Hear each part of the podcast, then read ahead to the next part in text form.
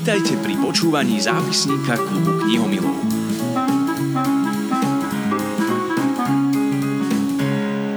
Jednou z kníh uplynulého roka, ktorá ma najviac oslovila, bola určite aj kniha Med a Blen. Tahar Ben Jelun je jedným z najprekladanejších francúzskych spisovateľov marockého pôvodu. Na konte má mnoho významných ocenení a bol viackrát nominovaný aj na Nobelovú cenu za literatúru. Med a Blen je kniha, v ktorej sa odvíja viacero príbehov, respektíve stále ten istý, ale vždy z pohľadu inej postavy. Zavedie nás do Maroka Do prístavného mesta Tanger, ale v spomienkach aj do vzdialenejších rokov. Táto kniha otvára témy rasizmu, korupcie, ale aj postavenia žien v spoločnosti. Je to príbeh napísaný podľa skutočných udalostí. Tragická dráma rodiny zničenej sexuálnym predátorom, ale popri tom otvára aj viacero iných už spomínaných veľmi dôležitých tém. Tou prvou je rozpadajúci sa vzťah starnúcich manželov Murada a Maliky, ktorý ktorý úplne rozvráti samovražda ich 16-ročnej céry Semi, obete pedofila.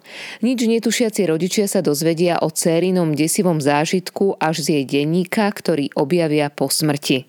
Do života im vstupuje aj mladý emigrant z Mauritánie a spolu s ním môžete tiež uvažovať nad tým, ako sa zo stárnúcich manželov môžu stať doslova nepriatelia, ktorí si ničia navzájom život. Keďže som mala možnosť stretnúť sa s Taharom Benželúnom, tak vám ponúkam podcast, rozhovor, v ktorom spolu hovoríme o jeho knihe, práci, postavení žien v arabskom svete, ale aj o korupcii a rasizme.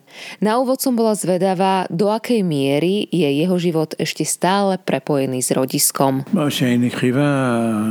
Observateur, donc euh, j'écris... Ja som spisovateľ, pozorovateľ, čiže o marockej spoločnosti píšem odjak živá a e, veľmi rád odhalujem a poukazujem na tajné problémy, o ktorých oni nechcú hovoriť.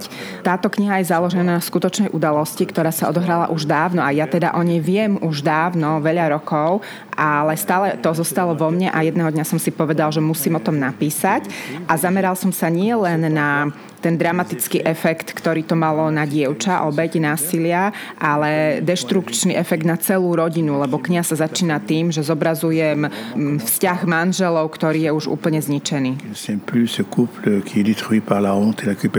Ja sa priznam, že som v tej knihe videla viacero rovín a viem, že je napísaná podľa skutočných udalostí, ale napriek tomu tá kniha má pre mňa toľko vrstiev, že ja som najmä vnímala ten vzťah dvoch starnúcich manželov, ktorý bol poznačený, už mám pocit, že od začiatku ich manželstva.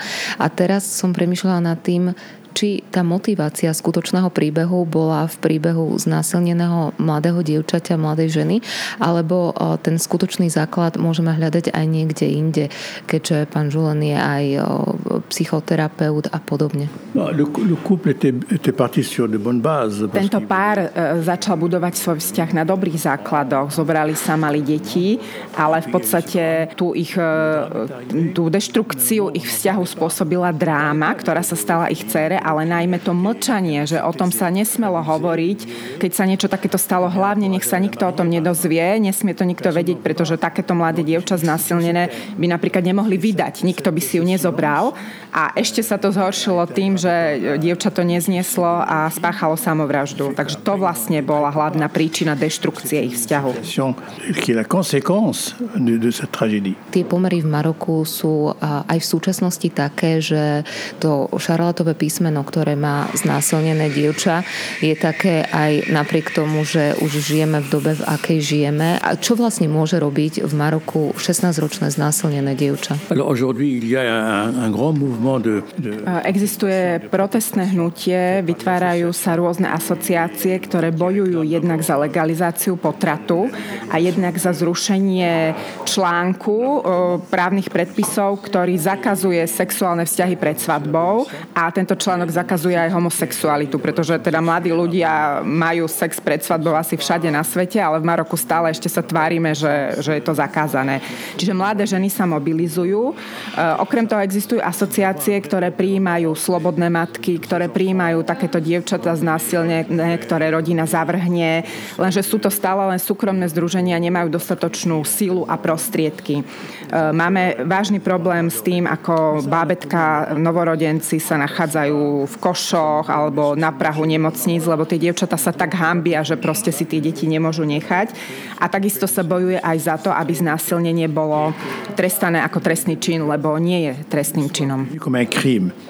Or, il n'est pas puni comme un crime, malheureusement. Ako sa mení Maroko v posledných rokoch? Odišli ste odtiaľ ako mladý muž, ale neviem, čítala som, že žijete, alebo respektíve žijete vo Francúzsku, ale asi pravidelne aj chodíte do Maroka. Aké bolo Maroko vášho detstva a mladosti? Aké je dnes? Cítite tam nejaký progres, nejakú zmenu, zmenu k lepšiemu, alebo možno ešte aj k horšiemu?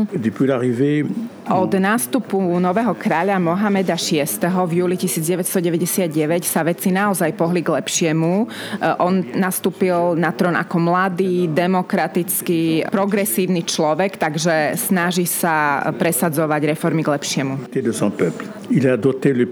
Tento kráľ vybudoval výbornú infraštruktúru, Maroko sa stalo modernou krajinou, minimálne v mestách. Máme najväčší nákladný prístav v Stredozemnom mori pri Tangeri, tisícky kilometrov diálnic, na juhu Maroka je obrovská solárna elektráreň, ktorá zásobuje veľkú časť krajiny. Takisto sa snaží zlepšovať aj vzdelávanie, ale problém je, že jedna časť spoločnosti nie je na úrovni kráľa, čiže stále E, nasledovala islamistov. Islamisti vládli v krajine počas desiatich rokov, teda vyhrali v demokratických voľbách, král ich musel vymenovať ako teda do vlády a to bola úplná strata pre Maroko. 10 stratených rokov oni vlastne nič neurobili.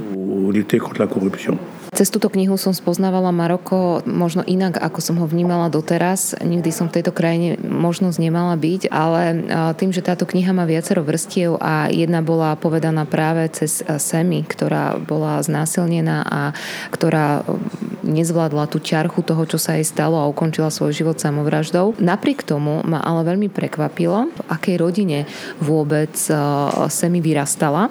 Prekvapilo ma, aký bol jej otec, ako sa pozeral napríklad na zahalenie žien, ako tam niekoľkokrát aj vedel povedať, že pre neho je to určité zohavenie ženy, že tá semi vyrastala v rodine, kde ja v rámci tých svojich stereotypných predstav o arabskej krajine som mala pocit, že ani neriešime, či tá žena má byť alebo nemá byť zahalená. Rieši tam, či si môže sadnúť na terasu kaviarne a dať si so spolužiačkou kávu, alebo tam majú právo sedieť len muži.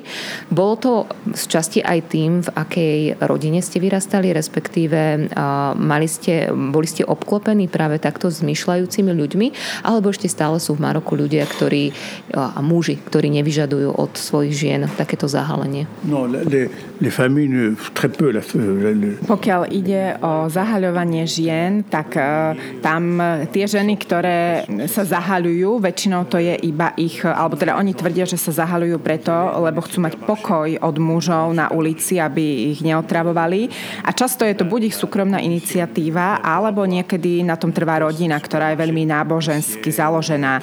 Ale e, ten sociálny tlak robí, alebo teda smeruje k tomu, aby ženy nechodili zahálené. Napríklad, e, ak chce e, si nejaká žena nájsť v supermarkete prácu, podmienka číslo jedna je, že nesmie nosiť šatku, nesmie byť zahalená. Čiže ani jedna pokladnička nie je zahalená, nejaká predávačka nemôže byť zahalená. A napríklad toto leto v Tangeri som videl na pláži dievčatá alebo ženy, ktoré mali bikiny a aj také, ktoré boli úplne oblečené a tak sa kúpali. Čiže obidva, obidva aspekty existujú v Maroku. Et puis y a une part de la société qui reste très traditionnel. Jeden z hlavných hrdinov tohto románu, Murat, bol práve človek, ktorý aj vnímal to, že jeho dcera píše poéziu, že je to citlivá duša a tvorivá duša. Čiže Maroko v súčasnosti si môžeme predstaviť tak, že dievčata sa vzdelávajú, môžu byť tvorivé, priam žiaduce, aby neboli zahalené, ale napriek tomu, čo sa týka napríklad tejto sexuálnej stránky života, tak tam sme stále ako to bolo aj spomínané na úrovni toho, že ten predmanželský sex je zakázaný a je to stále veľké riziko? Áno, tá situácia je taká čudná, pretože niekedy sa napríklad nad tým predmanželským sexom zatvárajú oči, ale keď policajt, ak vám chce strpčiť život, tak vám ho strpčí. Napríklad, ak mladý pár príde do hotela a chce izbu, tak buď v hoteli mu povedia, dobre, jasné, zaplatia za izbu, odídu, alebo e, môžu e, ich aj opýtať, že a je to vaša manželka? Treba, aby ste mi to nejako dokázali. Tak, ale táto otázka môže byť v konečnom dôsledku vyriešená len v parlamente. Parlament by to musel nejako uzakoniť. Parlament je ale príliš slabý, e, ľavica je rozdelená, pravica to sú zase skôr takí islamisti, takže nedokážu ani schváliť právny predpis, ktorým by legalizovali e, umelé prerušenie tehotenstva a tak by dievčata ochránili pred tým, že rôzne akože tajne chodia na potraty, tak dokonca marocká tlač hovorí o takej schizofrénii. Čiže oni sú tak rozdelení, že aj by sa chceli modernizovať a zase na druhej strane sú tam také spiatočnícke názory. Qu'il y a une schizophrénie. La presse marocaine parle souvent de la schizophrénie des Marocains. To je jedna rovina toho príbehu, ktorá sa mi odvíjala počas čítania knihy. Postavenie žien v marockej spoločnosti a ako teda rôzne sa na ňu aj domáci pozerajú. A Odkrývajú sa mi tam aj ďalšie dve roviny. Jedna je korupcia a druhá je rasizmus. A keby som začala tou korupciou, tak samozrejme nebudeme sa tváriť, že e, je to problém, ktorý sa týka len marockej spoločnosti, aj keď e, v tejto knihe e, mi tá korupcia prišla doslova zhubná. Ako keby sa aj naozaj nikde nedalo vyhnúť a ako keby človek inú možnosť nemal. A veľmi som súcitila s Muradom a mala som pocit, že to bol tiež taký veľký zlom v jeho živote, keď prijal tú prvú obálku s úplatkom, je jedným z mála, má výčitky svedomia. Je to bežné, že takto funguje marocká spoločnosť? Situácia je taká, že čestní ľudia sú natoľko, natoľko sa im strpčuje život, že nakoniec teda ustúpia a už nedokážu vzdorovať. Je veľmi ťažké pre nich vzdorovať. E, rovina toho rasizmu, ja viem, že sa venujete tejto téme pravidelne, respektíve aj u nás na Slovensku vyšla kniha, ktorú my prekladáme ako Deťom o rasizme. A mala som pocit, že tá téma je teda stále taká nadčasová, aktuálna. A opäť to bol pre mňa moment, tak ako som premyšľala nad tým postavením žien spoločnosti, tak som zrazu mala pocit, že sme sa ako spoločnosť nikam nepohli ani v tejto téme rasizmu. V tejto knihe do života týchto starnúcich manželov poznačených tragédií tragédiou vstupuje mladý emigrant z Mauritánie, Viat a zrazu som rozmýšľala nad tým, je téma rasizmu stále aktuálna v Maroku? Au Maroc, comme ailleurs, hein, c'est malheureusement les préjugés. Rasizmus je prítomný nielen v Maroku, ale aj inde, hoci kde inde. Tie predsudky voči Černochom sú stále silné. My si to neuvedomujeme, ale ja mám priateľov, ktorí sú čiernej pleti a tí mi o tom rozprávajú, že v podstate všade sa na nich tak s istým podozrením pozerajú, aj vo Francúzsku Slovensku. A táto moja kniha Deťom o rasizme je dôležitý pedagogický nástroj, pretože treba vysvetliť už deťom, že medzi bielými a čiernymi nie sú žiadne rozdiely a potom by vlastne neexistoval rasizmus. Poviem vám príklad môjho najmladšieho syna. E, keď mal takých 5-6 rokov, mal najlepšieho priateľa, volal sa Max a stále mi hovoril o Maxovi. Raz som pre ňo prišiel do školy a pýtam sa ho, že no ktorý je ten Max? A on mi povedal, že ten chlapec, čo má červený sveter.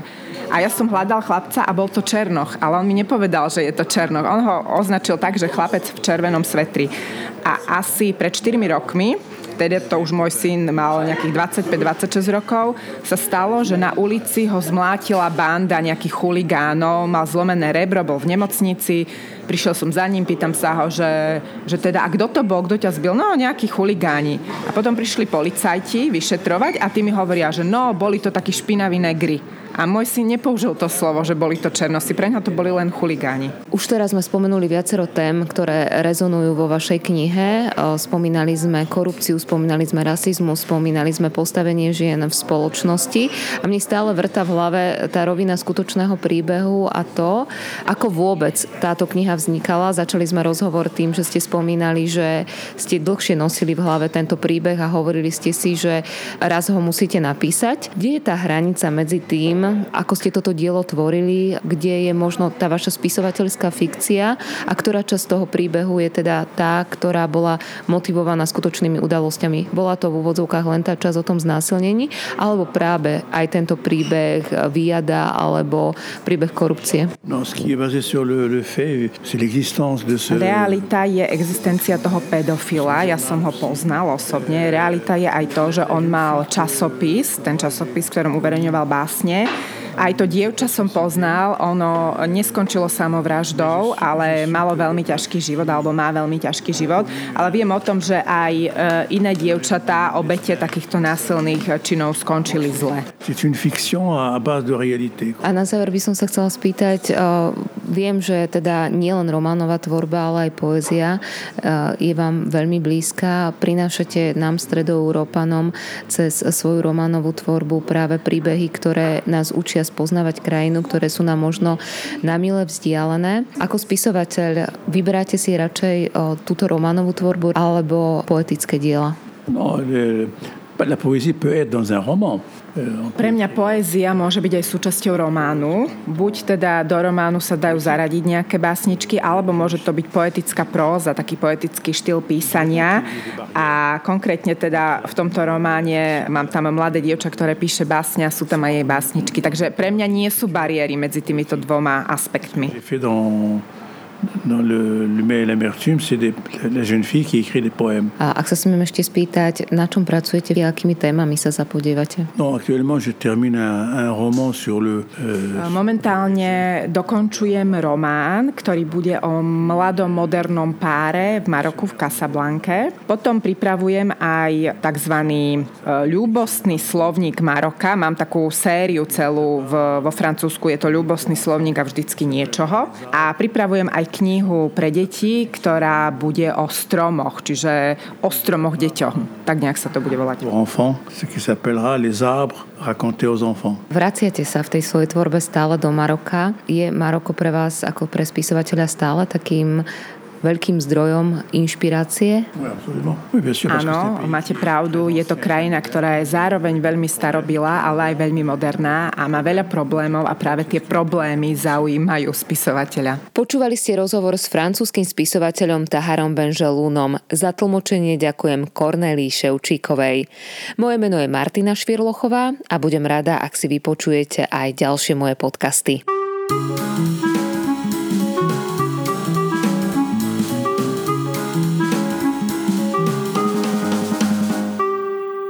Počúvali ste zápisník klubu knihomilov.